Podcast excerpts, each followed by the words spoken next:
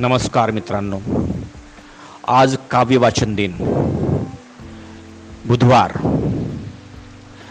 आजच्या या महफिलीमध्ये मी सादर करतो आहे सुप्रसिद्ध शायर साहिर लुधियानवी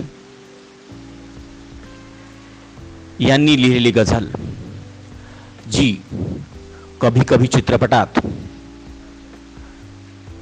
खुद्द अमिताभ बच्चन यांनी सादर केली आहे. पेश आहे गज़ल कभी कभी कभी कभी मेरे दिल में ख्याल आता है, कभी कभी मेरे दिल में ख्याल आता है कि ज़िंदगी तेरी जुल्फों की नर्म छाव में गुजर नहीं पाती. कभी कभी मेरे दिल में ख्याल आता है कि ज़िंदगी तेरी जुल्फों की नर्म छाव में गुजर नहीं पाती. तो शादाब हो भी सकती थी. यह रंजो गम की स्याही जो दिल पे छाई है। यह रंजो गम की स्याही जो दिल पे छाई है, तेरी नज़र की शुआओं में खो भी सकती थी। मगर ये हो न सका। मगर ये हो न सका और अब ये आलम है कि तू नहीं, तेरा गम, तेरी जुस्तजू भी नहीं।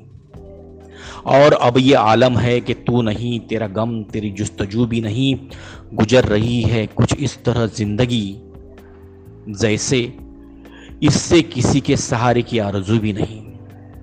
गुजर रही है कुछ इस तरह ज़िंदगी, जैसे इससे किसी के सहारे की आरज़ू भी नहीं।